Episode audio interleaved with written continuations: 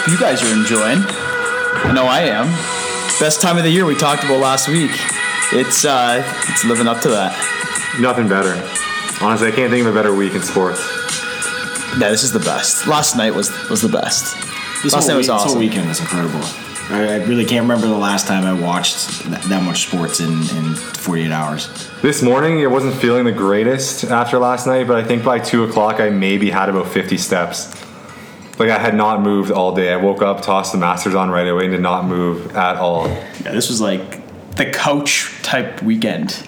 Absolutely. What a what a I mean what a weekend it's been so far.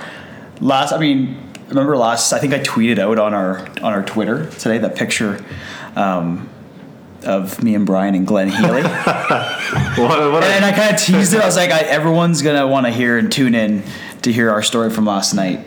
And uh, when I say what a night, I, I mean our our little real sports bar night, which we which we do quite often. Do you want to explain to everyone how this whole whole Glenn here Glenn, uh, Glenn Healy fiasco began, Yeah. or how you started it? Yeah, let's do it. I'm sure Um, dying to hear. Well, I mean, we just we're watching the game, and uh, obviously, you know, we're you know having a couple pops, we're talking, we're chatting, and I think I said something like, no, I think Brian, I think you saw Glenn Healy. Someone from went to the washroom. I But did. the ex went to the washroom and came back and said, Glenn Healy's over there. with Kate Beirness. What a random couple, eh?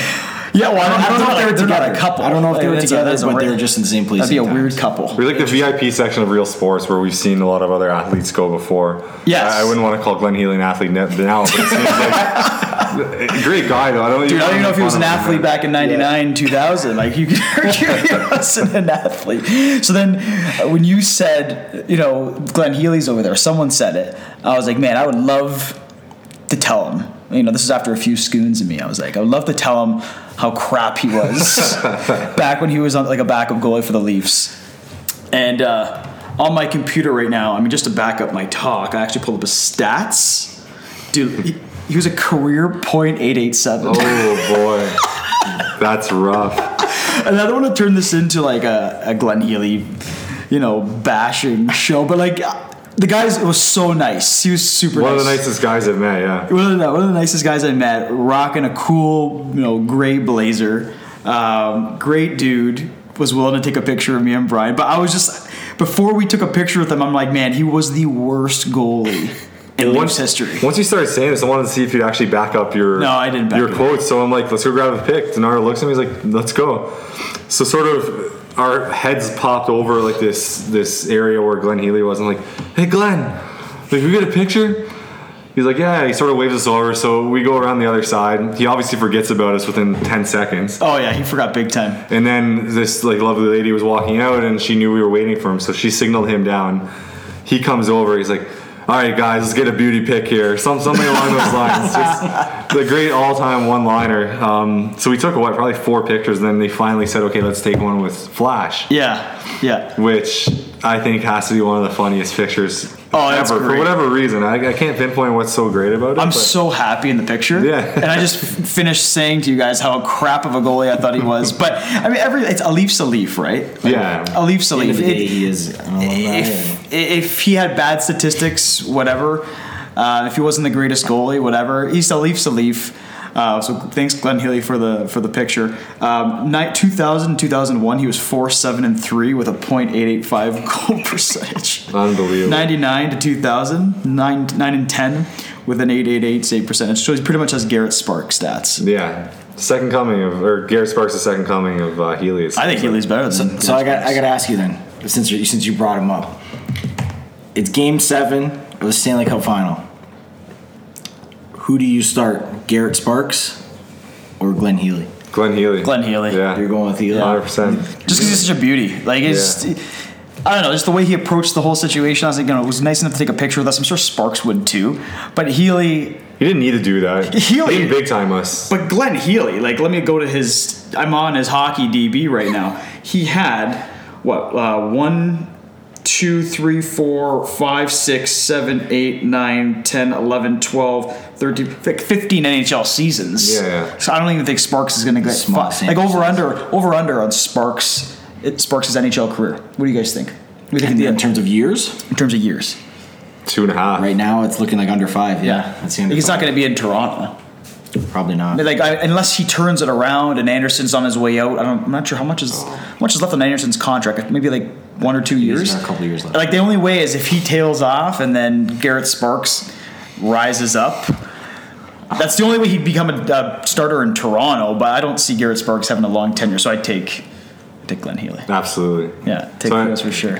Great buck. So anyway, but I did chicken out big That's time fine. about saying that to Healy because you know what, I was pretty fired up at the table. I'm like, man, I just want to tell him that he was the worst goalie in Leafs history. It was fantastic. It was just funny to talk about because I don't know if you guys remember every game Glenn Healy started when he was a backup behind Curtis Joseph, they lost. I, I felt felt like like it. like even though we read those statistics nine and ten or four, it felt like every game he started they lost.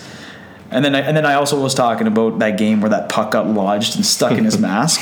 I wish you brought that up too. The classic. Glenn, I really should have brought that up to him. Great bucket. The classic Glenn Healy mask. You guys remember that bucket? Unbelievable. Oh, it was greasy. Him and Chris Osgood always just have their Dan Kluche. Just Dan Kluche. There's a couple of guys that had But Osgood Cooper made it Helmet? look good because he was good. Yeah, he won some cups. Hasek wore that for a bit. Yeah, Hasek. What brand is that? Good. Is Uh, I not don't know if it was Jofa? That's not Cooper, Jofa. I think. Cooper had made some some of those masks. Yeah, those are those are nasty.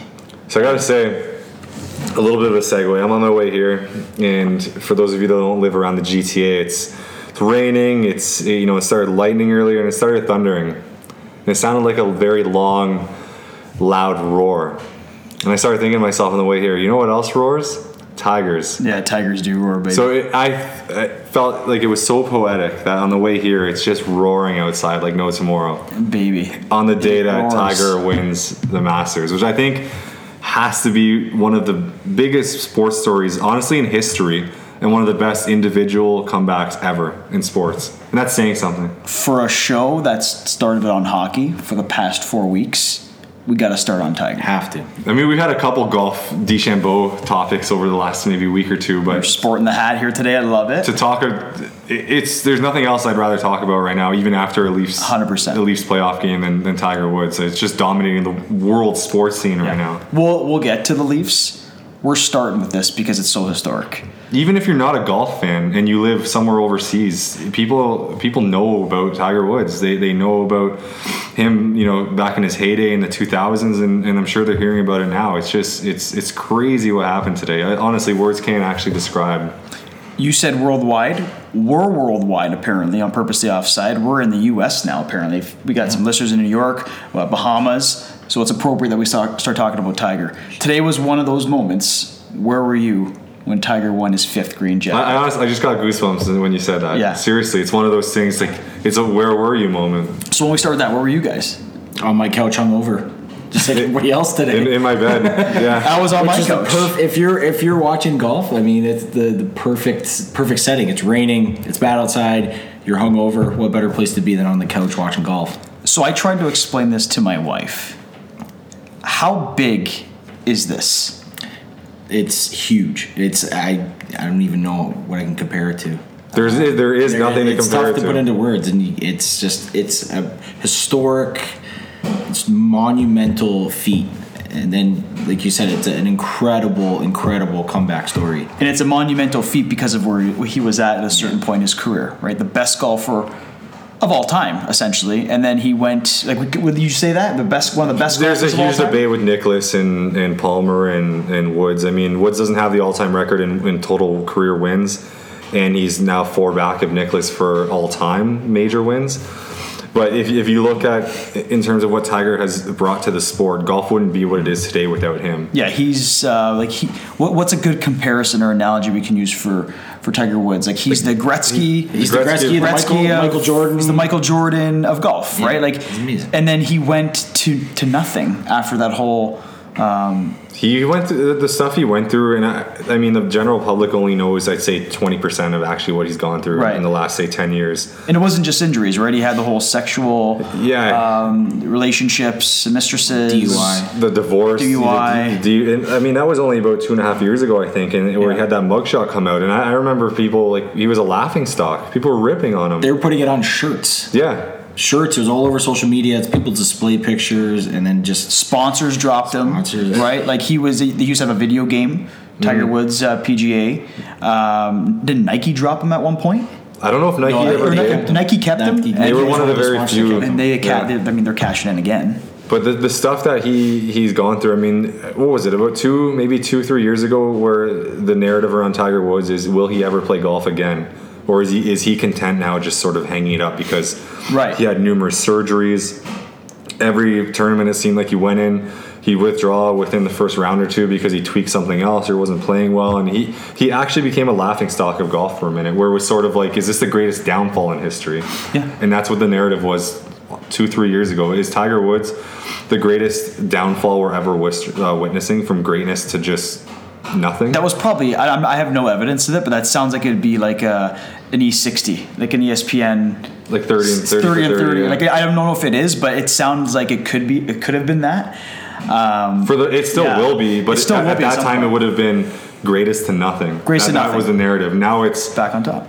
back on top winning one of the most prestigious events in golf and he's shown over the last year and a bit that he was progressing that way but i don't think anyone ever thought it would happen again i didn't I thought I thought that when he was coming back and slowly getting injured, I thought he might be like one of those athletes where, you know, they come back and they're good enough to play, but they're not good enough to compete or even win with like these younger guys, healthy guys. I thought maybe you know he'd continue to play, continue to you know make some money and and continue on and be still recognized as one of the greatest of all time. But I don't think he was. I, I didn't wasn't ready to consider him as a, a Masters favorite or a Masters winner until like this tournament today. Yeah, and he still Yeah. he still won the tour championship last year, which was great. But even then, a lot of people were saying it was only a thirty man field. Yes, the top thirty in in the um, in the PGA at that point, but a lot of people were saying, well, he didn't win a full tournament field. Yeah, it's still a prestigious, prestigious tournament, but he's But only it wasn't. It's not a major though, right? no, but he's only competing against 29 other players. So a lot of people, even like the, the big Tiger haters, are saying, "Yeah, but." There's Yeah. no yeah buts now after winning the Masters. He's It's fair and square. The Masters is the biggest golf tournament out there. Yep. It's bigger than the British Open. It's bigger than the PGA Championship. I think people in Europe would argue the Open is a little bigger than Yeah. the Masters, but I think it, it definitely goes Masters and, and the Open. I think are Yeah. neck and neck in terms of what's more prestigious. But for And- Americans, definitely, I think the, the, the Masters is far more prestigious for sure. and growing up, um, whenever whenever I watched the score back then, um, in the early 2000s into the into the um, mid 2000s uh, or 2007 2008, it was Tiger winning every championship. Right, Tiger was always winning, and then that's why that fall from grace was so uh, severe because it was literally from going from the top to the bottom, and then like you said, is he just playing to ride out his career into the twilight? But golf's one of those sports where you can you can get it back. You can improve. You can improve with age. And today, it just it caps off with him coming out and winning the Masters. Like it just.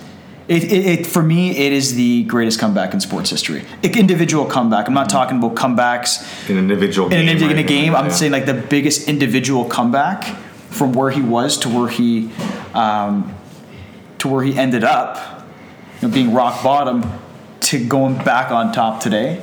That was big, and you can tell it was it meant so much to him. Then it's who it's who it was. If, if let's say like Jordan Spieth came out and won the Masters, people would be like, yeah, he's been through a lot in the last couple years, but it's not the greatest comeback of all time. It's because it was Tiger Woods. Mm-hmm. Again, being rock bottom. There's pictures of him like just falling literally down to his knees because he couldn't walk anymore, and he stated that he wasn't able to hold his kids, you know, over the last few years because he was so injured and there was so much going on, and it's all mental too. Like after that whole scandal, he was healthy back then, but he played like uh, he played terribly after that too because he couldn't go over that mental hurdle, and then it became physical. Question for you guys, because I think I know the answer, but maybe you can explain it to some of our listeners who might not know. After all Tiger th- went through, with you know the information coming out on the, on the on the multiple mistresses and all that, okay, why is he so revered and loved, and why were so many people re- ch- cheering for him to co- to make a comeback? Because now the comeback's here, but why do you think so many people were cheering for him to make that Well, I comeback? th- I think it's just like uh, like the underdog story, sort of. I mean, everybody loves a good comeback, and you know, guys, you know, they they love to see.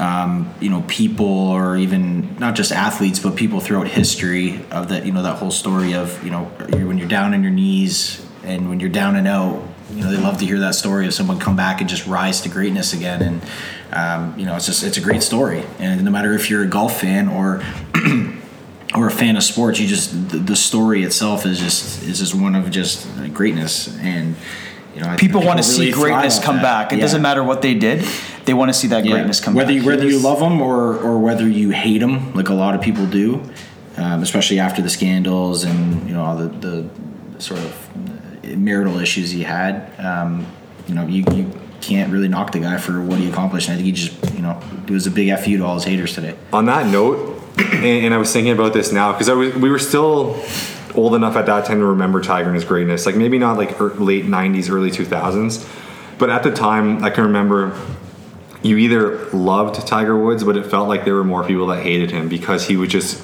cleaning the field every tournament he was in. He was winning, and he was arrogant and he was cocky mm-hmm. and he just looked down upon everyone at the time. And you know, it just seemed like he was just an overall like great at golf, which is a bad person. And yeah, it came out after all that again that stuff that happened with him, and then that made people hate him even more. And I think and are you saying fans and and golfers and pro golfers? Fans and golfers, I just think didn't like him at the time for a number of reasons. And I, I honestly, I can fully admit I was one of them. Like in the 2000s, I couldn't stand him. I don't know why.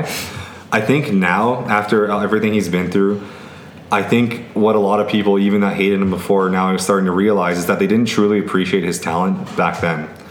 And I think they were rooting for him now because, yes, as Jordan mentioned, the comeback story, but also not realizing how great he was and what a lot of people were truly missing. And that was him being great in the sport and what he brought to the sport.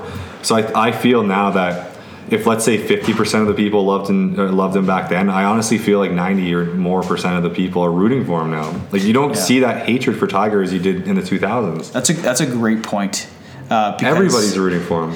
Yeah, and that's the biggest thing that stuck out for me today was all the high fives and handshakes and golfers waiting for him at the clubhouse. That was special. And you, because and like you said, at one point they hated him, Mm-hmm. maybe because he was a bit cocky. But it's it's almost like they were even rooting for him now, and that was kind of cool to see. And they've all come out on Twitter after. Almost every PGA player Right. that I can think of have come out and gr- congratulate him. And the younger PGA pros said they were someone that you know they looked up to him, and he's brought he's done so much for the sport. I think that's a lot, what a lot of these players are realizing that they wouldn't be where they are, Right. And golf wouldn't be as popular as it was, and the uh, the tournament you know earnings uh, wouldn't be as what they are now if it wasn't for him.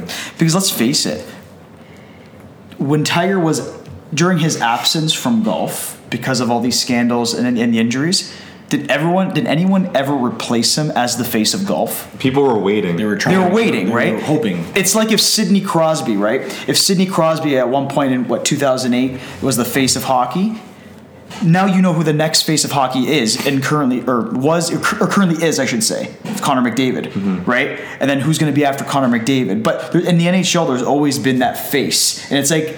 It's like golf has n- never found that face after Tiger Woods, And that's what I that, mean. and that contributed to people rooting for him again. That's what I, yeah, exactly. That's what I mean by people not realizing what they had until it was gone. And then everyone saying, wow, you know what? I wish Tiger was back. And then it became a I love Tiger sort of train. Everyone wanted him to come back, and he finally did. And it's just unbelievable. I, I, I still can't Yeah. believe that he ended up pulling that off today. And he was calm. And he, I don't think he was as arrogant as he was before. And part of me wanted to just start fist bumping, going nuts on the greens and stuff. I think he would have if he drained that long putt on 18 instead of the short one there. But just the club twirls and just the confidence. And there was a couple scenes where the camera panned to him and he had just this like dead stare in his eye. And at that point, I think it was on like the 14th. I'm like, he's not losing mm-hmm. this. He Yeah. was so dialed in. yeah, Well, I just think that shows the the maturity of him too. Like you see him, he's 43 years old. He's you know he's gone through this whole Yeah. you know, cockiness stage when he was just blowing everybody out in every tournament and major, and then you know I think he re- he's really humbled by his sort of yeah. decline. It, Yeah. His decline put things into perspective for he him. came back and he just he refocused. He he's learned how to change his game, and he's become. And you you touch base on it too. Like he was way more like stoic, very dialed in throughout the entire round. He wasn't, you know. Uh, before when he was hurt, he you'd see the frustration clearly. He would, he'd be you know smashing his club or Yeah. you know just be swearing once he'd you know duff a shot. But now you see him, he'd make, he'd make a mistake, but then he would refocus. He'd, he'd you know get a shot. and He would just get himself out of trouble over and over again. So he, you, the one thing I really liked about his win now compared to the prior years was um, one how close it was, and two how. Um, how consistent and how focused he was on these wins. He, he knew right away that he was he had a chance to win.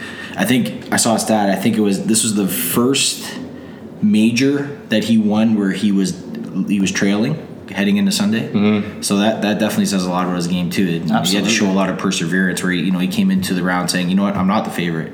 And people were obviously rooting for him and and obviously betting on him to win. But I mean, he actually went into this round as an underdog. You So know- that's also huge on him. You know what did it for me? And I messaged I messaged the group earlier, but like full disclosure, him winning actually brought tears to my eyes. Like as, as as just a for him as a person, and for me as a golf fan, I think what did it is he said over the years that his kids watch clips of him on YouTube. But they haven't actually been able to witness his greatness, or they weren't old enough to remember. And he's consistently said over the years, "I want them to see their dad succeed and, and see sort of mm-hmm. what their dad was, you know, back in, in the 2000s." And after he won, he showed his emotion. I, I was waiting for him, like, I can't wait to see that moment with his kids. And when he walked over to his son, he gave him that that huge hug, and That was was, they were both screaming. I was like, that did it for me. I was done was at special. that point. It was it was so cool to see because you see the, the the human side of Tiger, not the golfer. You see that him like enjoying that moment with his ch- with his children. I thought it was just poetic. It was unbelievable. He's an intriguing figure. He's polarizing, and I'm not sure if you guys saw this on Twitter, but uh, we all know that Tiger wears Sunday red. He wears a, a red Nike shirt. Usually it's a polo. Today he was wearing the red mock turtleneck. Mm-hmm. Okay. What Tiger wore today has sold out As at, at golf at Golf Town. unbelievable. It um, in stores and online sold out. Wow. The Yeah. big winner today, aside from Tiger, was Nike. And Oh, for they, sure. They definitely got their return. Nike on his seems like they always know how to cash in. They stuck by his side. Yeah. They didn't dump him like we like we said earlier. They didn't dump him. Uh, And why would you? Like, like I said earlier, golf's one of those sports where you can make a comeback like that. People get better with age in golf. And in terms of the business side, they they cashed in greatly today. Yes. Oh. by sticking by he he gave them their return. I love just it. in today alone, which is incredible when you think about it from like the business side of sports as well. So Fires me up for golf more than Yeah. anything right now. I can't wait to get out there. Fires me up for our golf rounds coming up. yep. Yeah, a little side note, but over the last, I think last it was last year wasn't our first year, but for two years now we've been having a, a number of tournaments with uh, with a bunch of us. So The boys. we have uh, four tournaments a year, and we have one major called the Herald. So um, we'll be we'll be doing our third year on that now. So we're we're definitely have some uh, more stories to come about that. But Big time plug for the Herald. yeah, I think we should actually open that up. We should open like it up. right now. It's just a, what uh, core eight of us. Uh, eight, s- How many did we have last year? Six? Six. Yeah, we can open it up. So if there's any listeners out there, if you want to join a golf tournament, we do it every August, July or August. Usually late July, early August. Yeah. yeah just a complete dump of a course. Do we want to explain why it's called the Herald? I think so. I think the, the listeners need to hear more. And maybe this interesting is name. maybe this is a smooth transition. It is. into Leafs talk. Yeah. But we call it the Herald because um, once upon a time there used to be a, a Leaf named Harold Druken. And we have this thing where we love talking about infamous ex Leafs. Yeah. We should probably make it a segment on the show. I think we're going to. Mm-hmm. Um, and we just we're like, let's think of the most random Leaf, and we said Harold Druken. And mm-hmm. then you know, since we had a couple sodas, you know, at the tournament, we actually titled it the Harold Drunken. Yeah, that's awesome. So And then at that point, it just sort of abbreviated into the Herald because calling it the Herald actually does sound very. it sounds prestigious. prestigious. It sounds like it yeah. means something. It's a very Yeah. like prestigious type of tournament, whereas usually by like the eighth hole, no one remembers anything past that that hole. So it's not the most prestigious It's, event it's in the the complete world. opposite of Yeah, a yeah. prestigious tournament. It's just a, like you said, it's, it's a drunken. It's a stupid rubber Bizarro golf Masters. tournament. But it's a good time with the boys, and you know, I've enjoyed it from what I remember the last two years. Yeah, we played we played basketball, um, and you know we always fill the cooler full of beers, and we get out there, and we always try and find just a cow pasture to play on, like not not Cow enough- pasture. We don't look for amazing Pretty courses or anything. We, we try and find the courses around like Hamilton that we know no one is going to be at because we know a they'll probably complain we'll get kicked off, and b we're probably going to tear the course apart. So I gotta get a mock turtleneck, a red mock turtleneck for the Sunday of the Herald. I think I think we all should just wear. Should we all Sunday go red. mock turtlenecks I think for? we should. I guess I think the that should be a requirement for the Herald. You got to wear a, a Sunday red mock turtleneck, whatever brand doesn't matter. I think I think we should make that the uh, with the Bryson DeChambeau hat. Although if we can call it Sunday Red, but I think you've mentioned this before. We can't do these types of tournaments on Sunday anymore. Yeah, yeah, It's we gotta be gotta stop. We all gotta work the Saturday next day. blues. Because we tee off at noon and we're- we're usually not finished until seven, and then we go for some drinks after that. And Monday always ends up being a little Yeah, we bit might of have to go. Yeah, Sunday we might have to move that date. I, I definitely uh, I can't handle those those nights anymore. I'm not uh, 18, 19 anymore. So we've actually went 25 minutes without talking about the Leafs on the show. That's a record. That's a record. Yeah, Um, Sunday might have been a little bit of a black mood, dark mood for a lot of Leaf fans. We were almost going to do the podcast almost on Friday, almost. And I said, let's wait till game two because I think we were all going to jump on the train and say the Leafs were going to win the Stanley Cup after game one on Thursday. I was doing somersaults. If we did the podcast Friday, I would have come in here doing jumping jacks and somersaults. It would have been just a it would have been move. a very um, biased podcast if we did it on Friday. And I, I like to stay kind of neutral. I like to criticize and analyze. Um, so let's talk about what everyone wants us to talk about. Let's talk about the Leafs. Let's talk about game one and two because there's a lot here. I don't know where to start, but maybe we should start with what are your thoughts about a 1 1 series split because I think it's fantastic. let me let me say if if last Thursday, and I believe we were all you know saying this in the group, but we were like, if they can walk out of Boston and come home with a one-one split, unbelievable. And you're referring to our Leafs group. Yeah. Yeah, our Leafs group. we would have signed off on a one-one split in Boston 100%. On, on saying that, there was no.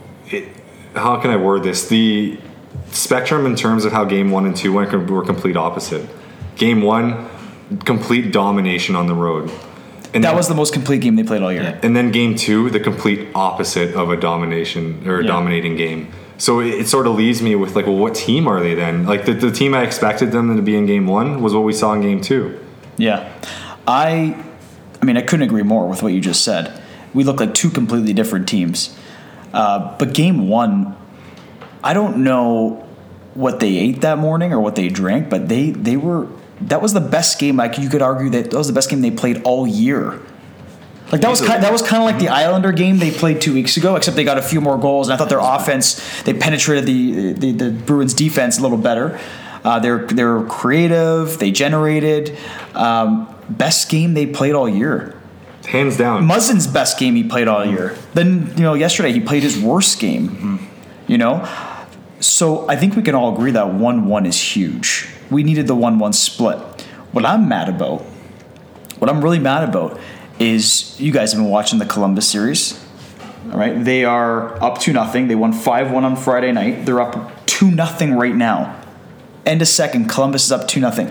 Columbus is keeping that foot on the pedal, and they are they- they're like they're not giving the lightning anything they're putting the nail it looks like i mean anything could happen it looks like they want to put the nail in the coffin they want to they want to finish off this lightning team i thought last night was a great opportunity for toronto to go into boston and play for the win instead they played not to lose you agree with that Yep.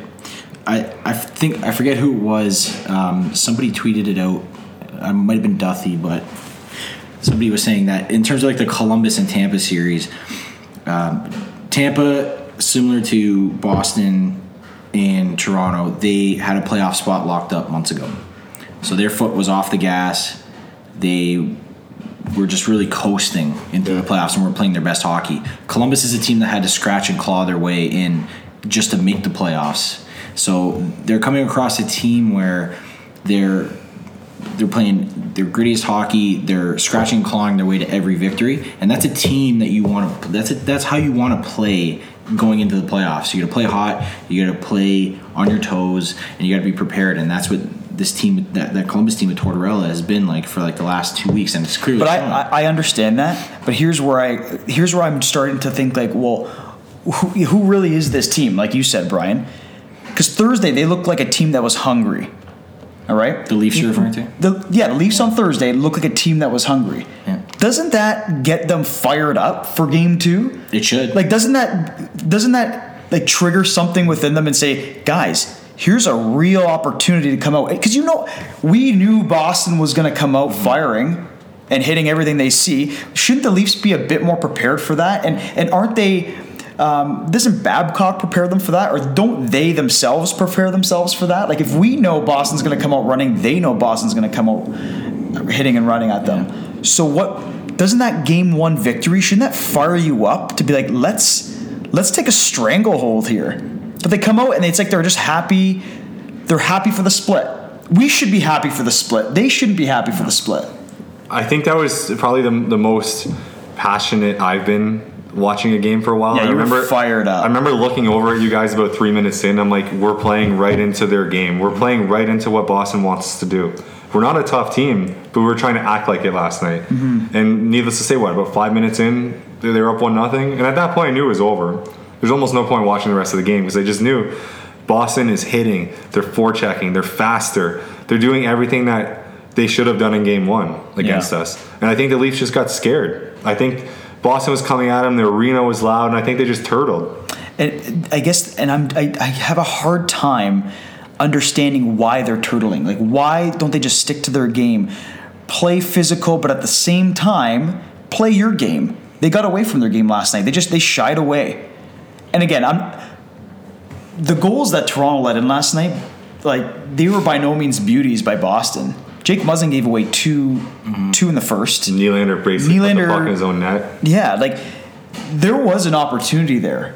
Like the Leafs still had thir- the shots were a little bit imbalanced because Boston had the five minute major, Yeah, the power play. power plays. Leafs got the five minute penalty, which we'll get to in a second because that's going to be an interesting discussion. Yeah. But if you look at the shots, they were generally without that power play around 35 30. It was like the same amount of shots as Thursday night. They came, they did come on a little bit as the game went on. They couldn't weather that first 10 minutes of Boston. shots, yes, were around the same that they were in game Yeah. one. But, and I remember mentioning this again last night, there wasn't one point that I can specifically remember where I got off my seat Yes. because I was excited for a scoring chance. No, they they got completely outplayed last night. Not one time did I say, "Wow, I can't believe you know Rask made a save," or "That was a great defensive effort from Boston," or again, aside from from that Kadri goal, there wasn't one time where I got off my feet and said, "Wow, that was close." Yeah, it was Not very it was very perimeter. Like they were Yeah. getting shots in from um, bad angles from the point.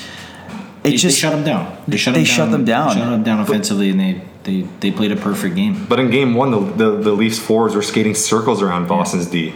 They, they made Chara look like he was 50. Boston completely outplayed us. But here's my concern, and and um, well, here's my question, I should say: Which Leafs team is going to show up in Game Three? I think you're. Well, we're hoping, but I think we're going to see the team in game one. Just based on the fact that they're at home and they're going to be jacked. The fans are going to be jacked. They're going to give them that extra little push to play better. So I think they'll be they'll be skating. But I, like I said, I'm, I'm hoping we'll see what the lineup's going to look like with this pending Kadri suspension or situation. But and we'll see what adjustments they make. But if they don't, they might be down two one. My, Uh, yeah, go ahead, bro. My opinion on tomorrow, I think we'll see a hybrid of the Leafs in game one and game two. And I also think we'll see a sort of a hybrid effort from Boston as well. I don't see one team dominating the other. We dominated in game one, they dominated in game, in game two. I think we're going to see a lot of a, a lot closer of a game tomorrow. Like a, a 3 2 or 4 3 type game where both sides are sort of playing a little bit more open hockey. So what's the solution if Boston continues to take the body? Because like you said, Brian, we can't. That's not our game. I thought we had a pretty good. We played well game one in, in terms of taking the body. Trevor Moore took out, uh, took out um, Chara. Connor Brown, who did he take out? Was that McAvoy? He had the best game of the, the Yeah, season. best game of the season in game one. yeah. So we know that they have the ability to be physical, but you can't like you can't go toe to toe with Boston in physicality. You're not going to win that battle. So if Boston continues to be physical, what's the answer for the Leafs? Like, what do they got to do? I here's the thing, and I'm not trying to blame refing, but you, the refs need to take control of that. It was atrocious refing yesterday. They were letting Boston have their way with Toronto, knowing that we can't keep up with them on that. So then you have yeah some some uh, retali- some retaliation, and we get penalized for it. So I think the refs said later on in the game were just trying to sort of make up for a lot of the missed calls earlier. But I don't think, to your point, there's really a solution on how the Leafs can match their physicality. The They refs, just got to play their game. they need to play their game, and at that point, and all season long, they play their game and let the refs take care of the rest. And they, the, I mean, the Leafs are what the least. Uh, they have the least amount of power plays all season, so it's not like they've been able to rely on that that that those calls and stuff that are going uh, that should be going against them. So the the short answer to your question is I don't think there is a solution that we can get around their physicality. And that's one of the reasons why I took Boston to win the series. Is because I don't know what the the answer is to yeah play your game, but playing your game you also got to play with a little bit of grit. You also got to you got to hit. You got to finish your check in the corners. I agree though, and I don't. I want to clarify because I don't want to make it seem like we're making excuses. Boston completely dominated us, outplayed us yesterday. The refereeing was horrible though. That was the worst official. The NHL should actually be ashamed of themselves. That game was the worst officiated game I've ever seen. They, they let it get way out way too out of hand. And there's so, but there's so many layers to this. I'm not a big fan on how the game is called two different ways in the season and the playoffs. I never have been. I'm also not a fan of letting one team get away with a lot, because Boston got away with a did. lot. Like you, I don't know if you guys saw some of the some of the replays today, uh, some of the gifs on uh, gifs or gifs. I don't know what you call them. Their screenshots. Screenshot, Stuff. yeah, whatever. It's it, all these things that DeBrusk did during the game. Like they they were playing very dirty, and I don't know. We can talk about. We can go into Kadri's hit and, and his potential suspension for his hit on DeBrusk. I don't see DeBrusk being any cleaner or giving. Um, let me rephrase that. I don't think DeBrusk should get away with anything he did in yesterday's game. His hits were dirty. Like some of his hits were dirty. His knee on knee was brutal. His knee on knee alone should warrant a suspension. Is that not a You wanna talk- suspension? Yeah, absolutely. It's at a minimum of penalty. Minimum. Minimum of penalty. There's no call on that. And that's that's what I mean when I said that the refs let that get out of hand. And in a way, what happened with Kadri is sort of their fault. Kadri's looking Mm-hmm. at saying, "Well, they don't have my back, and they're going to keep having their way with me and the rest of the players. So I got to do something about it." That's what he did. He was sick and tired of, of Boston just having their way with with these guys. Dirty checks, elbows to the head, knee on knee. He also took a shot at Kadri's head. It wasn't with a stick, but he mm-hmm. took a shot at Kadri's head with his with his glove, with his Yeah. fist too. Elbow Dermott. Elbow Dermott. Like what, got hit pretty bad, but that's okay. I don't understand why. Like why is Kadri picked out of this as the bad guy? I think it's just his history. It's his his. That's It's, it. it's what Refs happened are- last refs year. are- refs Yeah. always go after guys with history. They they don't they. But DeBrusk. It's a bit of bias. The kid, I I would argue the knee on knee was worse than what Kadri did. The knee on knee could end your career. Yeah. I mean, I'm not. I obviously think the the Kadri. I mean, cross check. It was bad. It was a brutal. It was a brutal hit on him. But I mean, that knee was just brutal. Open ice. You literally come flying in, just And to, just completely to take do him what he did on Marleau too, guys. Yeah. Like It was- it was NHL a veteran garbage- has respected around the league. trash play. There's no need for that. So I don't blame Kadri. What? It's it's all this has been going on all game long. Finally, he got fed up and like I gotta I gotta make Yeah. I gotta make a, an effort here and do something about it. And it's probably gonna have him suspended. I'd say personally the rest of the series. It, it, There's talk that he's going to get three games. I see. The people are going to disagree with me, and I but I don't care. I don't think he. Okay, is is the incident suspendable? Yes, but based on the non calls from yesterday's game and what DeBrusk did, Yeah. I don't. I think they should just say give him a warning Or and move on, him. or fine him. Like there shouldn't be a suspension here because it was tit for tat. He was just as dirty, DeBrusk. Yeah. Sean Avery said. Sean Avery is my favorite person in the He's world a right beauty now. I love him. He's a beauty. I hated him. telling it before, like I love him now. where'd this guy come from? This guy's my favorite awesome. guy right now. I don't, is he a commentator? Does he work for any NHL He's an network? actor. He- He's, He's like an an actor? aspiring actor in New York now. Fashion too. Yeah. He is my favorite guy on social media right now with these comments he's making he's totally right. DeBrusk is greasy. Well, if you really want to even even this up, suspend suspend DeBrusk and you suspend Cat. That's the way they should do it, but that's, that's, not the way it's officiating. That's how you clean up the series. If you you you messed up and, and your officiating was atrocious in game two, if you want to clean it up a bit, have the league step in, suspend DeBrusk, suspend Kadri, have tighter officiating for the rest of the series, and then you know the, the, the players might start policing themselves. It's if you don't and you continue to let it slide, it's just going to get dirtier. It's going to get more physical, and there's going to be way more injuries. I don't know how this works um, with the in-person hearings, but from what I heard yesterday, the meeting was going to be today in Toronto.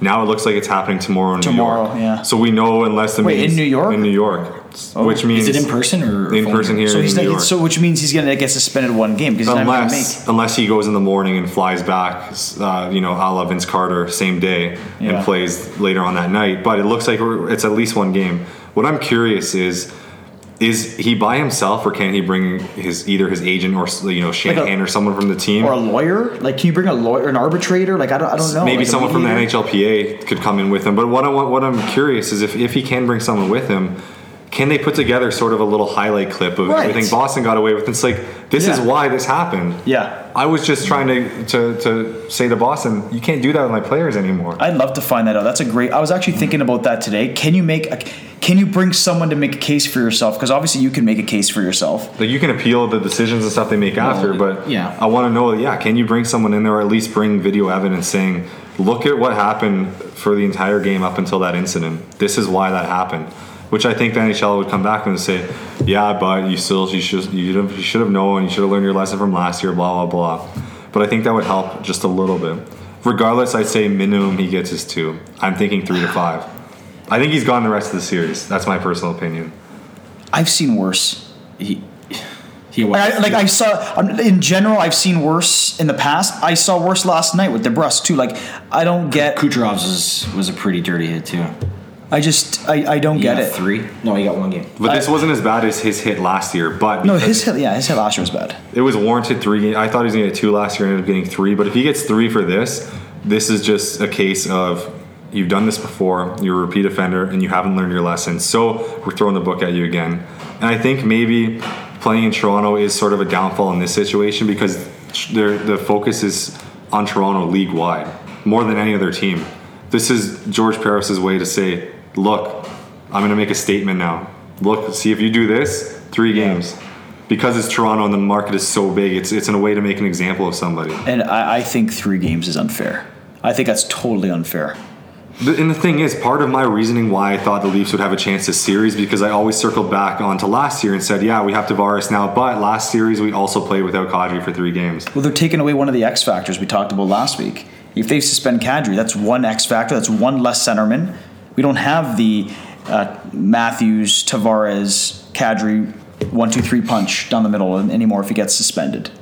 And and that's again what I was bringing up as, and I'm sure a lot of us were. This could be the difference this year. We didn't play with him for three games last year, and it was sort of an excuse in a way, saying we lost one of our top centers. Same thing might happen again this year.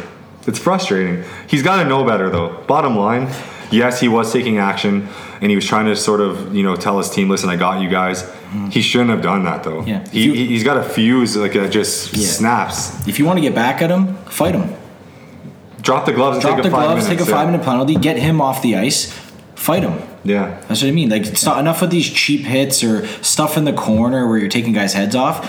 Go old school, fight them. And the funny thing is, Take if, care of it. if he put him in a headlock, dropped his gloves, punched him, and knocked him out, he would just get five minutes. He wouldn't get a suspension for that. But because he took his Depends stick on to a cheap his shot. If he just sucker, if he would have Yeah, sucker yeah. punched him or something, he'd still, he definitely would have got suspended. but if he wrestled him to the ground, sort of, That's and they sort of got up and they threw Yeah. a few punches, five minutes, maybe him. a fine.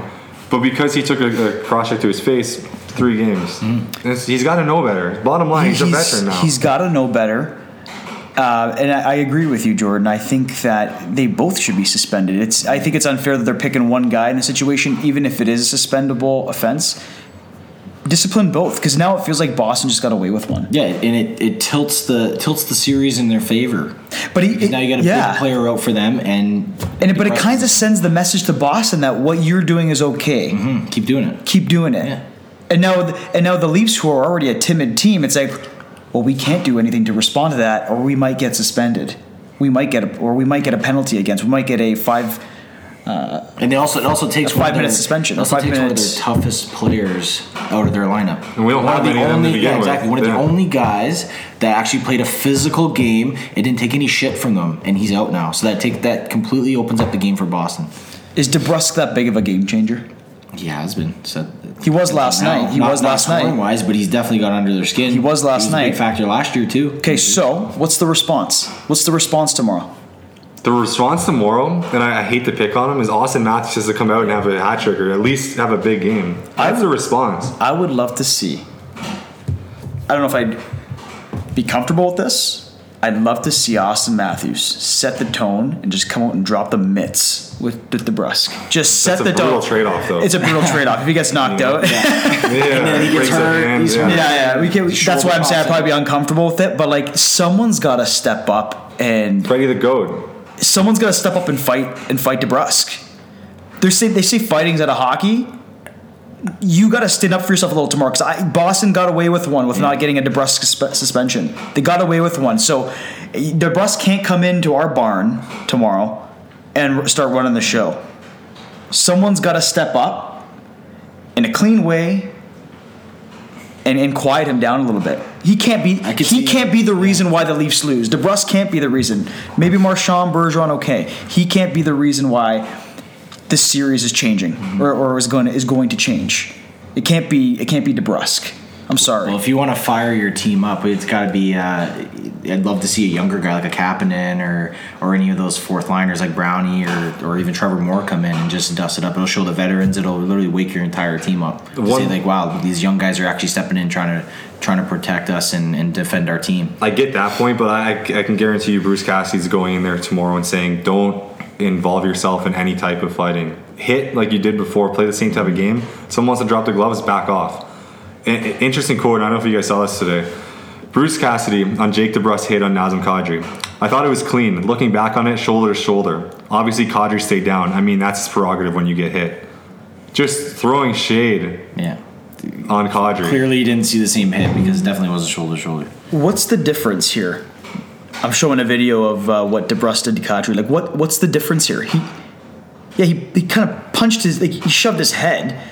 The difference is the is the stick, difference is it was a cross check to the neck, and, and the difference is the stick too. But when you factor this in with the hit on Marleau and the knee on knee, I just don't know how three of those don't equate to the one that can I don't know. I, I'm really at a loss for words. For I think it was the worst officiated game. The the only positive I can maybe come out of what happened last night for tomorrow, the refs may try and make an example out of Boston. If they come out and play that same type of game, it could work in our favor.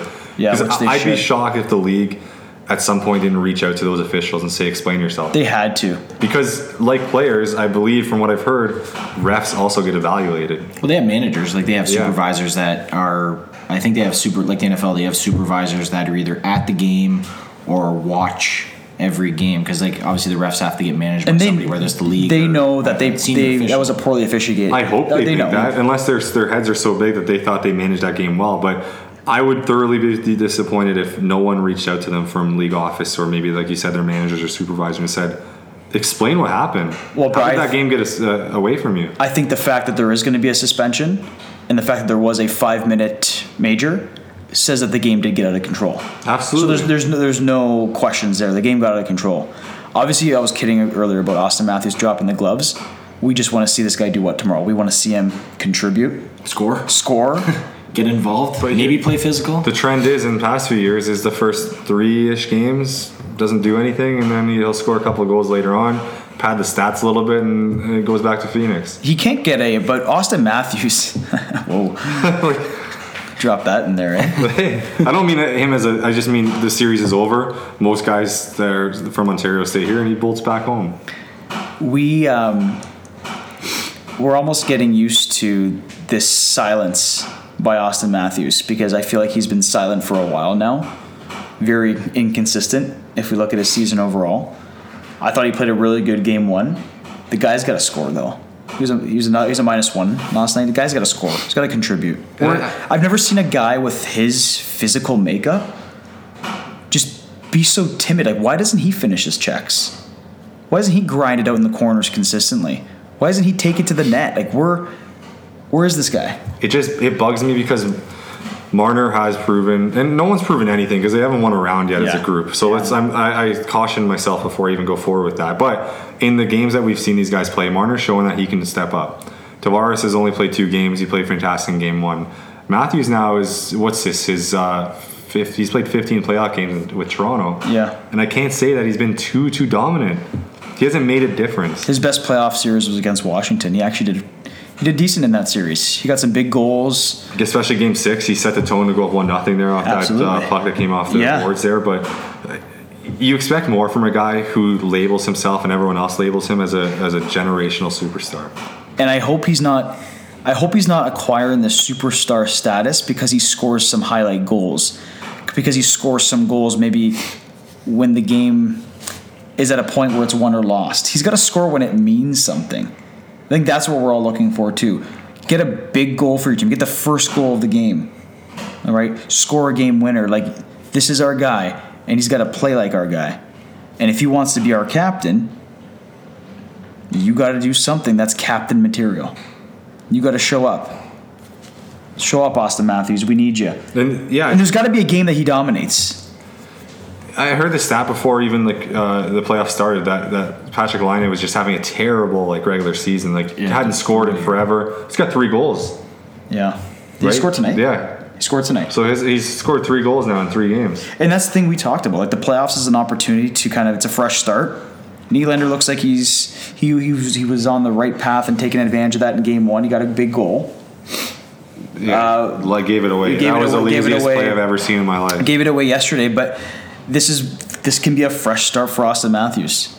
He's just got to bring the energy. I don't I don't see I don't see the energy right now. I saw it in game one. I know game one he didn't get on the score sheet. His stick checks were good. He was defensively responsible. But the, what we've been talking about with Auston Matthews has been the consistency, and it's it's not consistent from game to game. And if they're going to win the series, they need him to contribute. And that starts tomorrow. That starts tomorrow night. You come home, sleep in your own bed, you're at your own house. You have your your game day routine at home. Yeah. Figure it out. Put on a show tomorrow night. Honestly. And by the time we record this podcast, I mean, game six is next Sunday, so a lot can happen in the next week. Depends on when we record next. So we could be coming in here next time. Leafs could win in five. We don't know that, but we don't win this series unless guys like that step up. It's going to be an interesting week for Toronto. Um, it was all positive after game one. I think game two put things into perspective a little bit. But yeah, this is a best of five now. We got to grind this out. You and we, have home ice at this point. we have home ice, We, yeah. we took that split in Boston. We, we took home ice from them. Now let's take advantage of it. Win So- the next two at home. we know that Boston's probably going to go heavy again tomorrow. They're going to keep Backes in the lineup because he was out of the lineup in game one. Any changes you anticipate from Babcock? Well, Well, minus the, what- you know minus what like a lineup change with Kadri will be the lineup change if he's suspended, but I think he'll he'll play a matchup game more just because he's gonna have the last change, being at home. He's gonna he's gonna have to do something that Bergeron line. I don't know if he's gonna keep the Tavares line on him, but well, the Bergeron the one one uh, change that Cassidy made, I think the Bergeron line was on Matthews line was on the Matthews line last night. Which is interesting because I thought that would open up Marner and Tavares a little bit, but they were they were ghosts last night too. I mean, the whole team. So was. why didn't that was a Cassidy adjustment? Right, like Cassidy Yeah. threw Bergeron on with Matthews. Why didn't Babcock switch back to the matchup with Tavares? Like, why didn't he match Tavares back up with Ber? Like, why was Bergeron? Cons- with home ice, you get the last change, so they, they can play the matchup. oh, game, so they can yeah. they can they, They- can make they- that change without us responding to it. Yeah, unless we do it on the fly right after the face off, Right, which is right. tough to do. That's tough to do. Yeah, so now that we have home ice, we get that last change. Okay. well, you saw it with even at the the start of the game, Tavar, the Tavares line started, and then he played the fourth line. Cassidy started the fourth line against the, the Tavares line, and then as soon as the puck was dropped, they switched on, and then their the fourth line came on. What bugs me about Babcock is this isn't game 63 of the regular season where you're comfortably in a playoff spot and you're rolling all four lines. The Leafs scored last night, and the fourth line was out right after them, which blew my mind. He did that a lot. Well, they, they did have a good first game, but you're right. Like you you, got can't- roll your top guys. You're not going to follow up with, with Frederik Gauthier. I, I love him, but he's not going out there. He's not going to score you a goal. You have some momentum. You just scored. You're down 3 1 at that point. You get another quick goal. The game is very well reachable. Uh, He's so stubborn to the point where it just it bugs not only myself, but you see it a lot online. It bugs a lot of people. Double shift Matthews out there. Mm-hmm. Throw Tavares on the fourth line. Bench Gauthier for a minute. Add some speed. His wingers are quick. Gauthier's slow. Yeah. So if you're actually going to come out with that fourth line, toss Matthews out there. Get him some more minutes. Get him going maybe a little bit. Get him some more ice time, trying to make him score a, little- a few more goals. Yeah. I, I, if the Leafs are down tomorrow, I don't want to see Gauthier out there after they score or late in the third period if they're trying to make a comeback. It just drives me crazy. Yep, I agree. It's a big series for Mike, Bab- Mike Babcock as well. So um, we'll see what he we'll see what he brings tomorrow. We'll see what changes maybe he implements, if any. Uh, we'll see who he puts in the third line center role if Kadri's out. Uh, so that, sh- that should be interesting. Um, and he has that change. He has that last change, which I'm sure will be big because I think Tavares is a good matchup for Berge, for that Bergeron line.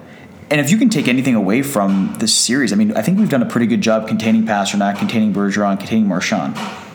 Right? I think I there's it's nowhere near what it was last year. First two games last year, they were just they were was a joke. a way They with They're us. Yeah. up. was a They're lighting joke. They're setting. So yeah, we can we can be a little bit um, down maybe from last night's game. I, I do see it as obviously one one is more than positive. It's it's every we would have signed off on that at any point. I think where we I think it's the type of game Boston played and our unwillingness to respond to that is where we draw a little bit of concern. The funny part is, if we were recording today and the Leafs got manhandled in game one, and then game two they played like they did in game one, we'd be in here just singing their praises. Absolutely, hundred percent. We'd say, wow, you know, they, they got crushed game one. They came back. They showed resilience. They played a shutdown game. They got that split on the road. Now, because we've seen that they could show some positivity in the first game, then they, they bounce back with a game like that. That's why it's a primarily negative vibe around Leafs Nation right now. But at least we know they're capable. Which is a good thing to take out of that. That's a- it's a great thing to take from And like we said, if, if you said Thursday morning, hey, would you sign off on a one-one split no matter how it goes down? We uh, everyone would. Two seconds, I would have signed off on that. One hundred percent. Absolutely. You guys want to talk Lumbus? Want to talk Lumbus Tampa? Before uh, I think Brian's gonna head out soon. We'll talk a little Lumbus Tampa before we. Uh, I'll let you guys get into Brian. Raps talk after. Yeah, we'll get into So- Raps so you talk. don't, uh, Oh, there's a lot. To talk Yeah, Brian. Brian doesn't like the Raptors. 'cause I'll, I'll bring I'll bring in a ton of. Uh, we don't want Brian talking about the Raptors. He's gonna talk smack about our Raptors. But yeah, I like. The, I mean, I like the Mavs. You like the? You're a Mavs fan, right? yeah, I always have been. Yeah, Mavs. They're decent. Shout out to Disco Dirk for retiring. Yeah, Disco Dirk is beauty, man. What a beauty. Uh, so we ta- we mentioned the Jackets a little earlier. We, we can kind of talk about all the series if you guys want, uh, but we can start there because it's the most intri- It's one of the most intriguing results right now. Uh, it's I, I got to look up the score, the, the most updated score in the. It's two one now for Columbus. But if they hold off for another ten minutes and twenty seconds, they'll be up three nothing against what is arguably the best President's Trophy team Almost in NHL ever. history. I love it. I love this. It's in- incredibly positive for for the Leafs, that's for sure, um, and shocking for the entire league. The, the way I look at it is so Columbus does sort of have that gritty feel to them though, where they can they can play a tougher game, whereas a lot of people compare the you know Tampa. They're a lot better than the Leafs, obviously, but they sort of say yeah they're they're all skill based, not really too tough. I think Columbus is doing sort of what Boston did to us last year. They're showing that toughness. I don't think Tampa can match that or expected that. And like you mentioned earlier, they've been playing for nothing since like November. We we were all you know kind of joking after the Leafs won Game One and Columbus was up two nothing that you know we, we would meet Columbus in the second round. That would be a tough matchup too. That's no. Wouldn't be We wouldn't steamroll Columbus. Bobrovsky can just have himself a series, and that's it. The Blue Jackets team is good, and it's the way maybe the way they developed their team was very. Um, very unordinary. Rarely do we see a GM go all in like Columbus's GM did at the deadline, a getting Duchene for a team that wasn't in a playoff Yeah. spot. Like literally went all in and, and acquired all those like Duchene. Duchene, who else did he acquire? Um, there's oh, there's someone else. The Zingle. Dzingel, yeah, like he made he made so he made a splash right with a team that potentially won't even have Bobrovsky and Panarin come in next year. So um, it's kind of cool to see that be rewarded because Barely too though. Like the, even after that trade, they lost a couple games in a row and were just like just hanging on by a thread. It's not like they dominated after that. yeah, and, and then they really started picking it up. But I think that gave them some confidence as a group, and it took them a couple games to sort of figure out some chemistry because there were so many new pieces coming in there. But it is quite amazing to see, you know, what they're doing against the, you know, 60 win team right now. they have a nice team. Like even Josh Anderson's a good player. Nick Foligno's good. Panarin's good. Dzingel is a decent player. Um, and then you got Duchene. I mean, Duchene Duchene scores goals. So we'll, we'll, we'll keep an eye on that. Um, there's eight minutes and 30 seconds to go in the game. And again, if a Columbus can hold on, it's, a all strang- over, it's a stranglehold. Like, well, let's. Tampa's a team that can fire off four There's straight, been, but once three teams in NHL history though that Yeah. have come back from 3-0. That's a, that's a tough mark, especially against a tough Columbus team. You got to remember Yeah, it's too. tough. It's tough. Col- Columbus has a Vezina Trophy winning goalie. Yeah. That's And true, too. Anytime you have that, plus a, a very experienced coach and Torts, and um, you know th- they do have a pretty veteran, gritty lineup as well. So I mean, anytime you have that, you always get a chance to win. I took Pittsburgh That's another So crazy did I. series. I'm I, st- I I'm am shocked right now at, at- that they're down three nothing. Should I? I mean, should we be shocked? I think down 3 nothing. If, if it was 2-1, Yeah, I thought for sure it might be yeah, like you said, two one, maybe even Pittsburgh up two one. I picked them in seven, I gave no respect to the Islanders. but you know, hats off to them. They're playing incredible hockey right now. I think. Do you think that's mainly because of uh, Trotz? And or do you think there's an overhaul that that sort of Lamoriello's did with I becoming don't know. a more gritty team? It's tough. Well, to I think they got pinpoint, some yeah. players. They got Start Barzal. They got incredible. I don't see like on like Barzal's. A, would you? cons- He's not a super. He's a star player. He's an, he's an up and coming superstar. an up and coming star. I don't. Yeah, you could argue with sure. that. incredible player. They got a nice team like Eberle, Brock Nelson, uh, Anders Lee. Like they're they, they got a nice group. I think they're just very well coached. They're well coached and they're they're a gritty team. And Robin Lehner's had a resurgence Yeah, somehow. somehow. Like we're talking about a guy who uh, got traded out of Ottawa, was on the Sabres, Yeah. and then now he's found a role here on the island, and he's huge. He's a huge goalie. Not uh, he's, he plays the position. He's a positional goaltender. He's been playing great, and it's this Penguins just haven't been able to stop him. They've had some good looks. I don't know if you guys watched the game today. I was kind of flipping over between that and the Masters. Pittsburgh had some good looks. They just couldn't solve couldn't solve Lehner. But that that's serious. That surprises me. How closely, and I know he would never admit it, but how closely do you think Tavares is following that series? Do you think? I don't think he's following. Do you think if they're eliminated, the Leafs are eliminated, and and the Islanders go on a long run? Do you think there's an element of regret, even in the slightest? Well, If they win the cup, absolutely. But even if they go on a you know a conference final run or they make the cup final, I don't think so. Really, I just think Tavares is so. He just looks. This is from the outside. Who knows what a person really feels like in the inside? He just looks like he's so happy with his decision. He's playing in his hometown, playing for his childhood team. The, they're in the playoffs. they're in the play. And yeah, and, and it's not like they've been eliminated, and, and the Islanders could. Lose this the series, yeah, yeah, but I'm saying if the Leafs, you know, lose in five, and, And the Islanders go on a cup run, I honestly or don't win. think so. I don't think so because it's a he's he's here for seven years, right? So it's not he's not going to base that off, you know, one like one round or one uh, one year. Um, so I, I don't I don't think so. Who really knows? But on the outside, when I see Tavares and the way he speaks, way he speaks about Toronto and the way he plays, guys, this guy has played like a champ. He's he's everything we've paid for and more. He's comfortable, and he does. I don't think he regrets the decision at all. He's playing on a team that has a history and has an arena. yeah, yeah, Islanders can even provide him with that. I think he has a big game tomorrow. Yeah. I truly think coming home for his first playoff game at home, I think he goes off. Well, That's, we- again, it's sort of getting away from the whole Islanders series. No, no, it's eh, we, but we can always relate it back to the Leafs. Come on, we're, we're It's purposely so easy outside to here. get back to the Leafs. Uh, we can we can any day, any time you want to talk about Leafs on this show. We can even talk. We can be talking about the Raptors. You want to talk about the Leafs? We talk about the Leafs. Uh, it's that time of year, man. It's it's it's crazy, um, and and the Leafs got people crazy, right? Like literally. Um, so we're gonna we're gonna say bye to Brian yeah, we'll uh, we'll see everyone tomorrow. But uh, as he heads on out. yeah, Um, But yeah. So uh, we're gonna we're gonna continue on here. Um, are we gonna want to talk a little more? Yeah, I want to get. To talk a little more NHL? Yeah, I want to. I want to get your thoughts on. I don't know if we touched base on this already. Because we but gotta talk Raptors too, but we're gonna go a little more NHL. What do you think the keys to success are for tomorrow? Tomorrow. How do the Leafs win tomorrow? How do the Leafs win tomorrow? I think we just talked about John Tavares. He's already had a big game. Like I thought, game number one, a goal and an assist he produced. This game is about the big boys, and I'm going to throw Tavares obviously in that group. But Auston Matthews has got to show up tomorrow. Nylander's got to show up tomorrow. Marner and Tavares have already been showing up, so they just got to stay consistent with what they've already have been doing. And structurally, we just gotta we gotta be defensively sound. We gotta be defensively sound the way we were in game number one.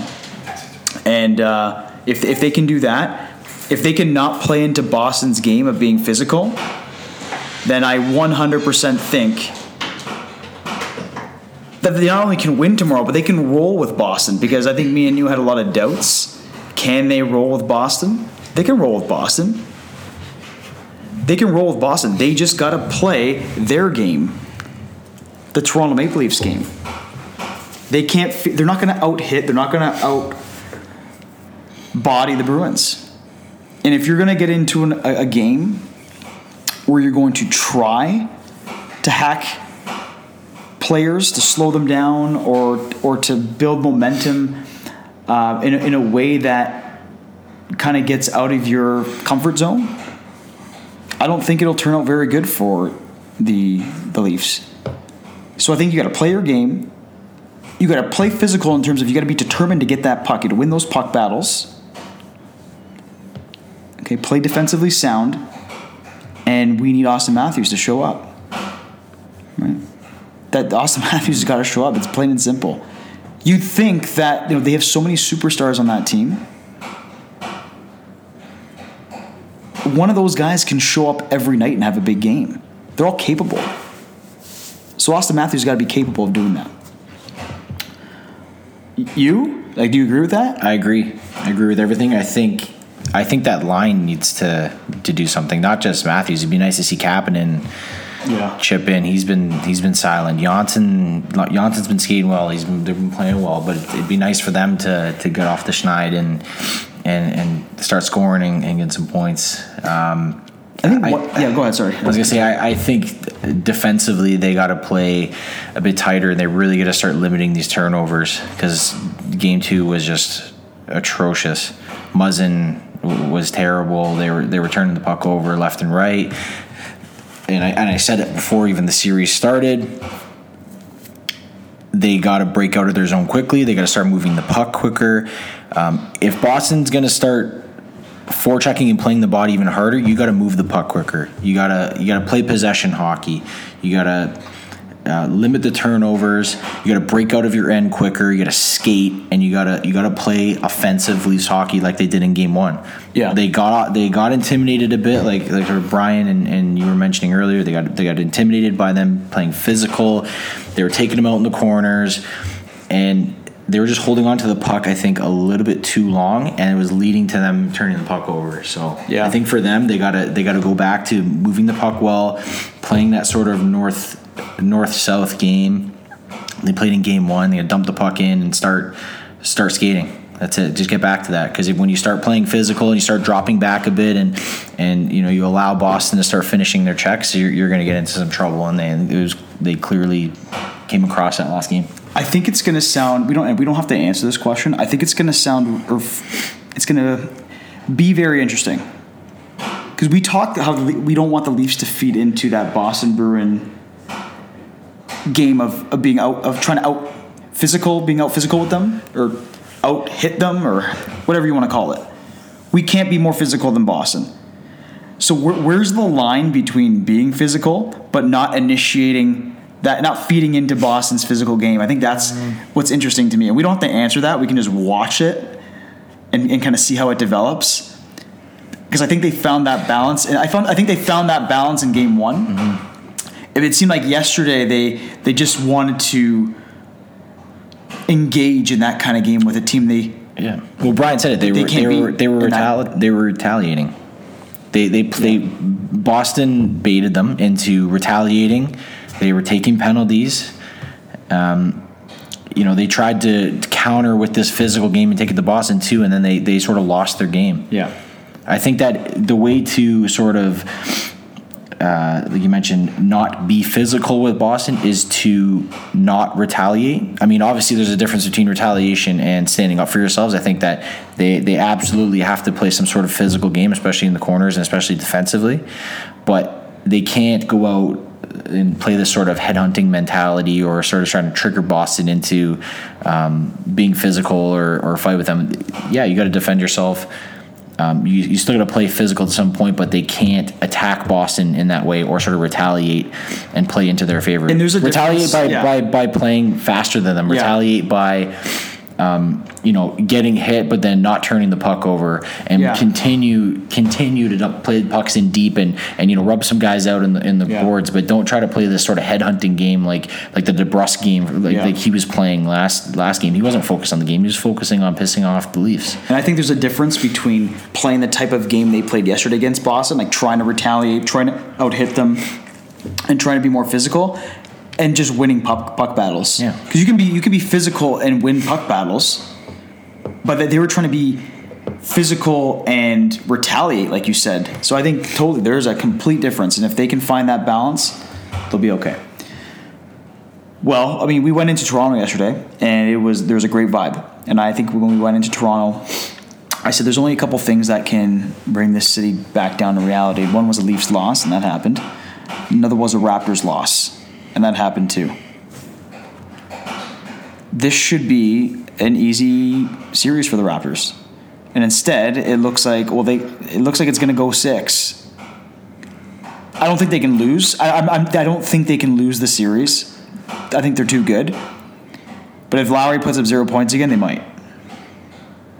Well, they the stats are there. They said the Raptors are two and fourteen in game ones That's in their franchise history. That's two and fourteen. I think the last time they won, I saw somebody tweeted out today. I forget who, but they said that the last time, the last time the Raptors won a game one, Muggsy Bogues was on the team, Wow. and he was at the game. Are you serious? Yeah, Muggsy Bogues. that's that's how atrocious. That's the history of the Raptors Yeah. in terms of game one. Yeah, they, they've never been good in game ones. even with home court. They they look brutal. The zero points is an issue for Lowry. I think he'll bounce back. Do you think he's hurt? We talked about this last week too. Like the back is going to be an interesting angle It here. could be, could be. Zero points for your starting point yeah, guard. Come on, dude. It's unacceptable. Your star, you know, max contract point guard, all star, and he comes in and puts up zero. It's atrocious. That's, that's that's embarrassing. he he that's even he is. even puts up uh, six points. They win. Yeah. That was the difference in them winning losing was Lowry getting zero Well, points. that's what you're, that's what uh, I mean. Your your starting point guard should be a guy who gets ten to fifteen points, maybe hit the double, maybe hit about eight or nine assists. Like he didn't get any points. How do you not get any points? You're the starting point guard on the team. You're facing the Orlando Magic, the eighth, the seventh seed. How do you not get any points? He got roasted by he got ro- social media. Well, Even that's even professional athletes were just torching him on social media. You got to be better than that. There's a high standard if you're a number two seed. So that's, that scares me for a couple of reasons. One, it scares me because it makes me think like maybe he's maybe that injury is is there. It's still bothering him. He shouldn't be. Maybe he just played a really bad game. I don't know, but it makes me think that maybe that injury is still there. And we always talk about keeping Kawhi, keeping Kawhi. Kawhi is going to want to have a starting point guard on his team. And if Kyle can't deliver, you know, that, that could be the difference between Kawhi staying and Kawhi going. Now, does that mean uh, does that mean just because Lowry is playing playing like crap? Does that mean that Kawhi is going to leave? No, but it could play a role. Like I'm sure if every super every team that wins a championship in the NBA needs a star needs a star point guard. Lowry's not a star point guard anymore. Is that fair to say? He's not a star point guard anymore. Mm. He's a good. He's a good point guard. He's a good point guard. He's not a star. I don't think he's a star. He's not a star. No, he's not a star. No, he's he's he's a star per se just because he's on, you know, Toronto's own or Canada's only basketball team. He's a star because he's been voted in as an All Star. Well, he was a star. I think honestly, this year it, he's he's not a he's not a star. He's taking a huge left guys. turn this Yeah. year. So uh, this should be an easy series for Toronto, and I still think they'll win the Raptors, but not a good start. Down 1-0 to Orlando. Orlando was hitting some shots yesterday. They were horrible defensively. the Yeah, they- they were playing half were- court. They were horrible. You know, open lanes. Just they, they couldn't. They were not guarding the three ball whatsoever. They're their their team team defense as a whole was atrocious. Yeah, it was brutal, and, and that's something that obviously you think the Raptors. Well, they did, I think they did improve on that this year, but under Kawhi Leonard, a guy who prides himself on his defense, that should rub should rub off on the team as well. I think they they took him lightly They took him lightly. Because Orlando seemed extremely motivated and Li- jacked well, to play yesterday. Orlando was two and two against Toronto this year. They actually played them quite well. Not, I've watched a few of the games against Orlando. They played the Raptors quite well. a few former players in the team too, so that could also play into it. Like T. Ross, T. Ross is he had a decent game. Uh, DJ Augustin played really well. Yeah. So They took him lightly. I think a lot of the lot of the Defensively- talk went defensively, their they took them heads. lightly. Yeah, they did. They played. They played too loose. They were down by 13. They came back, and we were, when we were watching, they were up by seven. Um, and, they, and then they got they got the lead, and you thought they were going to run away with it, and then they never did. And it's like because they played very loosely on defense, they allowed the Orlando Magic to hit those key threes to get them back in the game and eventually take the lead. When DJ Augustin hit that three to take the lead, they um, they definitely took them lightly. I got some breaking news. We're going to stem away from the Raptors in just a second. The Columbus Blue Jackets are up 3 1 with one minute to go. Like, I don't want to count them out. going on? I don't want to count them out, but I think Columbus is going to sweep them, Wow. which would be uh, would it be one of the biggest playoff upsets? This would be one of the biggest upsets in NHL so. history. I'd say so. The one of the biggest upsets I've seen. since I started Would watching. Orlando beating the Raptors be one of the biggest upsets in the NBA? Oh, absolutely. 100%. Yeah. It's I think it's sh- this is a team that should make the NBA Yeah. Finals. I think it's interesting that Brooklyn's also up on uh, on Philly as well. Uh, did you see the score of the Bucks game? Who won? The Bucks were up at one point by 40 on Detroit. 40. 40.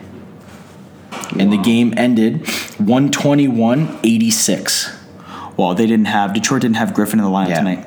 That that probably that really What hurt them. Obviously, An ass kicking. Giannis had tw- Giannis had a double double, 24 points, 16 rebounds. Is this guy the MVP? I think he has. I think he has my vote for MVP. he has my vote for MVP. You talk about a Milwaukee. He's the face of- he he's the just- next face of basketball. He, he is. I think he is a face of basketball. Maybe, he right? might even be the face of basketball right now. Yeah. In on Milwaukee, you're talking about a superstar on the Milwaukee Bucks. And It's incredible. Incredible story from him. dude, we him need our super like we need our superstar. We need Kawhi Leonard to be everything and more. He had a good game yesterday, but we need him. We need everything and more from Kawhi Leonard. We obviously need just more in general from Kyle Lowry. But yesterday, um, Kawhi Leonard, 25 points. Pascal Siakam, a guy we give a lot of love to on this show, 24 points. I think Kawhi needs to play a hell of a lot more. Yeah. He played what, 33 minutes? 33 minutes good last night. Siakam played 42. You want to talk about them That's with an interesting. st- That's that is an interesting Yeah. statistic. Lowry, by the way, 34 minutes on those zero points. Got to be better. When you talk about load management and building up to the playoffs and resting him and stuff, and then he go into game one, he plays 33 minutes. Like to me, that's kind of off. That's kind of an off move. I mean, you're talking about LeBron James playing almost every minute Yeah. of, of the playoffs, and like all these superstars not leaving the court. Like you, you've rested this guy up until now, and then you reduce. It seems like a reduction in minutes in game one. I mean, this is the playoffs, played- man. You gotta you gotta play your stars. Yeah, he played less minutes than Siakam. He played less minutes than Lowry, less minutes than Danny Green, only by one minute. Yeah, you think a guy who's been load, who had that title of load management all season, you thought you think he'd play the most. Who knows? Again, I don't think they want to tire him. This is a bit of a this is a marathon, not a sprint. But- the NBA playoffs. But hey, in the playoffs, you gotta you gotta win every game. You got you can't take days off. You gotta you you gotta come out and be ready to play every game. And, would, and, would, and wouldn't the ultimate load management be win in four and rest? yeah Like, wouldn't that be the ultimate yeah load management? yeah get you get your days off. You get your days off when you sweep. Like you said, when you sweep series, and you're preparing for a team that might be heading into a seven game series. Yeah. Potentially, like well, you, maybe now Philly and Brooklyn. That's definitely a very even match series. I like I like this road to the finals for the Raptors, but they They gotta they got to win these these kinds of series against Orlando. They got to win them in five. They, or five at the very max six. They can't let Orlando take them to seven.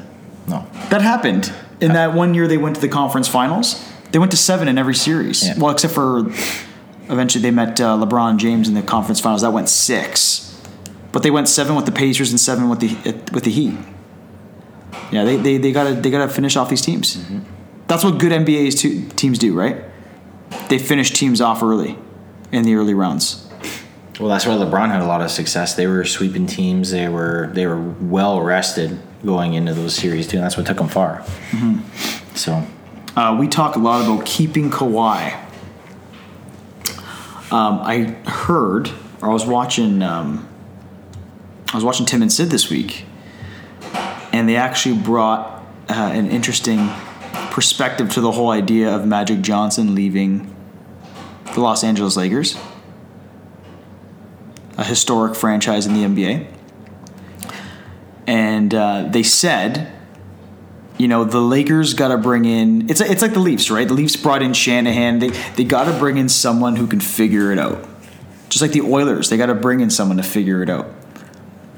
Okay, and they were and they were talking about. Um, I think they were talking about you know, Kobe's name's been mentioned. Um, Pat Riley's name's been mentioned.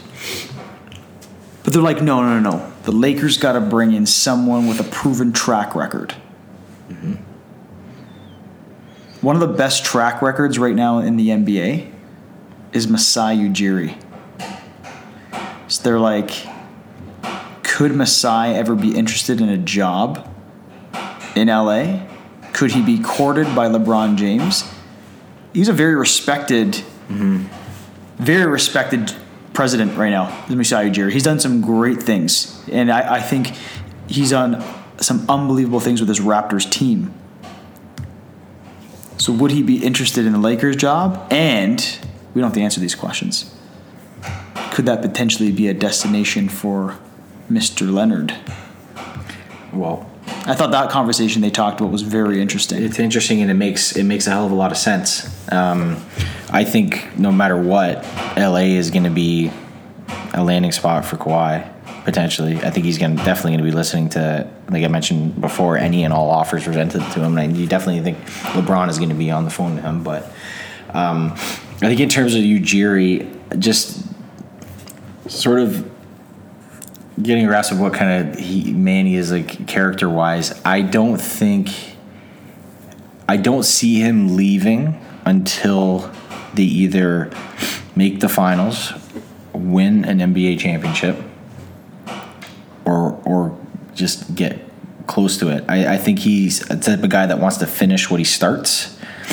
Um, he's obviously committed to building a winner here. I, think he's definitely confident that they can re-sign Kawhi, um, and I think they're gonna, you know, they're gonna make more moves this offseason, especially if they don't have success or at least you know make the Eastern Conference Finals or the NBA Finals. So I think he's not. I don't think he's the type of guy that would just jump ship and, an offer presented to him like LA. I think he would definitely want to finish what he starts here in Toronto. So I, I mean, it, it makes a lot of sense. But do I think he's the type of guy that would just up and up and leave? I, I don't think so. But here's one reason why I brought it up. Why I brought the Lakers and a potential search for a new president and GM. And here's one thing these all all this stuff has in common. The playoff success of the Raptors means everything. And the Raptors need to show Masai, they need to show Kawhi, they need to show the NBA that they're for real. And no one's going to take this team seriously unless they have some playoff success. So we'll see. Down one nothing. Again, I still got them. I don't think there's any time to panic. We'll push the panic button if they lose game two. Yeah. Yeah, we'll, I, I have them winning in five. well, yeah. Now they got to wheel I off think four straight. I think they'll. They- they'll which they can do. now. I think they can do it. But playoff success is everything for the Raptors. The Leafs can sign free agents. Right? People want to come to Toronto to play. Their playoff their playoff success means a lot too. We talked about that last week for the safety of Mike Babcock's job, maybe Kyle Dubas, and maybe even some players that are on the on the team. But playoff success for a franchise means everything for Toronto for the Toronto Raptors. They need this. They need to go far because I think that will show Kawhi a lot. They need to go far because that might that might that might stop um, Masai Ujiri from maybe listening to some potential offers that he might get from a historic franchise like the Los Angeles Lakers. So I thought that was an interesting conversation that uh, that Tim and Sid brought up, or an interesting point they brought up. And I thought I'd share that because I think it feeds right into this whole narrative of this year is like do or die for the Raptors. They need to have some success. Let's hope they get it. Jordan, the Columbus Blue Jackets are officially up 3 0 in this series against the Tampa Bay Lightning. 3 1 final. Gritty team. That's it. Who scored? Uh, Duchene got one. Bjorkstrand got one, and Atkinson got one. Palat gets a, the sole goal for uh, for the Lightning. I think uh, I think Columbus it really flew under the radar um, because I don't know if they're a small market team. Um, they said they, they scratched and clawed to get into the playoffs, but when you actually look at their lineup, they have a really solid team. They like do. from top to bottom, they have a lot. They have veteran leaders, very gritty players. They got a very talented team too. Like you said, the guys like the Andersons, um, you know, the Panarins, Seth Jones. We didn't even mention Seth Jones is a great player, and like I said, they have a Vezina winning goalie. He's still one of the best goalies in the league. And their coach is pretty good And too. they have a very experienced coach, a cup winning coach who knows how to get under the skin of teams. And all that, and they- and they said the additions they made at the deadline, Matt Duchene was, is, I still consider him a top player in the league, even though he went to Ottawa, had some struggles there too. Um, he was still one of the highly, most highly coveted uh, acquisitions at the deadline. And like I said, that all breeds a, a successful mix of uh, beating a team like a Tampa. They're a very evenly matched team with Tampa, and I don't think I don't think people a lot of people realize just how evenly matched they are. I think this should fire the Leafs up a little bit. Oh, yeah, it has to. Like has to. even though we say that we're giving Columbus a lot of praise right now, and it's well deserved, it is obviously a better matchup to face the Columbus Blue Jackets than the than, than the Tampa Bay Lightning. I think the Leafs need to recognize that. They called that the gauntlet, right? Going through Boston and going through Tampa. yeah. I'm not saying Columbus is an easy team to get through, No. but it's better than Tampa. Tampa had the most tied the most Mm-hmm. for the most points in NHL history. This should fire the Leafs up a little bit.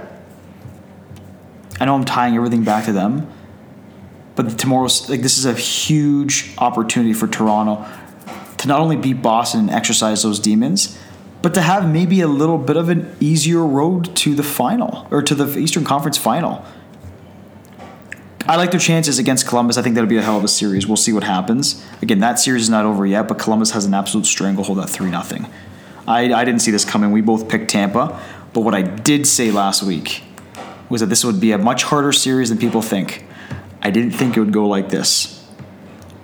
But again, it's not over. I want to mention that Columbus did blow a 2 0 lead to uh, Washington last week. Three stars. All right, let's do it. Let's do it. We got to get some intro, like We have some not intro, but like a, um, some theme, a theme for this Yeah. segment. Three stars of the week. We always wrap up with three stars of the week. So let's start with number one. Again, Brian had to take off uh, a little early, so we'll compensate for his pick. This is his pick, Tiger Woods. It's got to be. It should be all of our picks. It's number one. We got it right this week. Number one star. I mean, when we do these stars of the week, number one is not any better than number three because it's it's our own individual picks. It's a pick from you, a pick from me, and a pick from Brian. But Brian obviously told us Tiger Woods is his pick. Obviously, we started the show off talking about Tiger Woods. Tiger Woods is your 2019 Masters champion, the best individual comeback in sports history. Agree? Agree. Agree.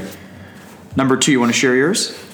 Yep, I'm gonna go a bit off the off course here. Um, a team we haven't talked about, or even a sport we haven't talked Yeah, about. Yeah, we didn't mention them today. um, just because it's uh, well, you know, the Toronto Blue Jays, and I always like to pick a bright spot. And if I'm not talking about the Jays and them being successful this year, I'm going to go and talk about some individual accomplishments, and you know, maybe some up and coming players too. That we're still waiting for a, a Vladdy call up, but then that's going to come.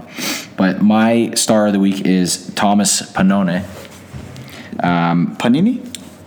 Panatone, Panettone? Pannone. Love these guys. Love these names. Yeah, great name. um, he actually uh, made some history again, and again another young arm that the Jays have, who's you know making a name for themselves. It seems like that's all they got. They got young arms that are, you know, look great for the future. But he actually threw an what's called an immaculate inning today. Explain what that is. So an immaculate inning is when you have three outs and you record uh, strikeout and three pitches. So you had three outs, three strikes, and three strikeouts one inning. It was a perfect inning. Wow. So he threw strike, strike, strike, strike, strike, strike, strike, strike, strike. That's so difficult to do. yeah, it's an immaculate inning. When's the last time that happened? Uh, it's the Or is that I like it's the- the first. No, I Well, we'll get, happened you can to get back to us. You don't have to give us that right now, but that's that, doesn't I think it's happen five. I think it's happened five times in the history of the Blue Jays. That does not happen often. That's incredible. yeah. And you, I mean, last week you gave another guy from the Jays. I can't remember his name. Thornton. Yep. So it looks like the Jays have a lot of good arms right now. It's, I mean, I guess batting is the problem with them. Yeah, like I said, if they're not having success as a team this year, you're going to have to start, you know, uh, shouting out some some players that are coming in and starting to make a name for themselves and and and play for spots on this uh, this up and coming Blue Jays team. So, like I said, we're still waiting for uh, a Vladdy call up, and apparently that's coming very soon because he's just lighting up AAA right now. So, yeah, it's good on them. Like I said, you're not to have team success. You got to call out some individual success. Cool. Last star, my pick, Mitchell, Mar- Mitchell Marner. Mitch. Mitch Marner, man, this guy is a stud. Two huge goals against Boston on Thursday. Took Tuukka Rask out of his pants on that penalty shot. It's definitely one of the- Unreal. one of the best shootout goals I've seen. That a shootout was a, well, it wasn't a Penalty shoot, shot. penalty shot. Shootout goals, yeah. Unbelievable. The skills and hands in this guy is unreal. Mitch Marner is a is a superstar. I'm gonna say that. I'm gonna come out and say it. Mitch Marner's a superstar. Like there's stars and there's superstars. Do you agree? Like is Mitch Marner a, Marner a superstar? Because I think he's approaching that right now. Because right now, so there's some talk if if Matthews is even considered a superstar. He's a star. You talk about your superstars in the league, it's like Kucherov, Crosby. I think Mitch Marner is a superstar.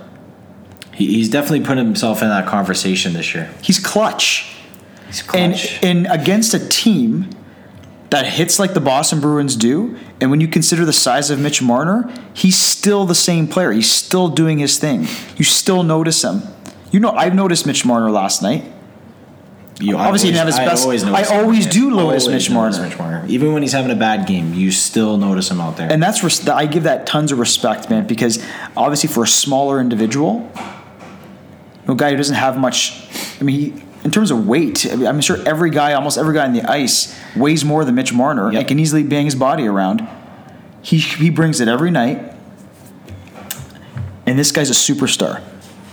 You heard that Joe Bowen call, Tuukka Rask jockstrap up in the stands after that shootout goal. Right, two goals in Game One against Boston and you asked me about the keys of the game. Keep rolling, Marner. Keep being consistent.